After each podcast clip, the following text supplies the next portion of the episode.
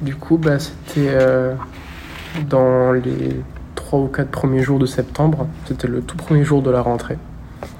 Euh, du coup, je rentrais en terminale et j'ai vu euh, mon, ami Marly. On s'est vu au parc Léo. On est allé voir s'il y avait des gens. Effectivement, il y avait des gens.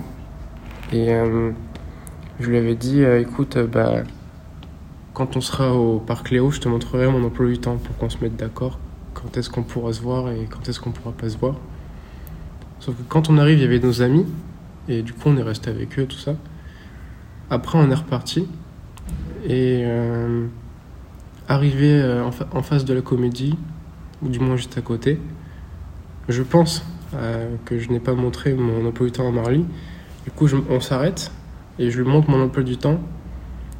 Et puis, ni une ni deux, il y a quelqu'un en, en trottinette électrique qui, qui, qui, allait super super vite et qui était en, fait en train de se faire euh, poursuivre par la police.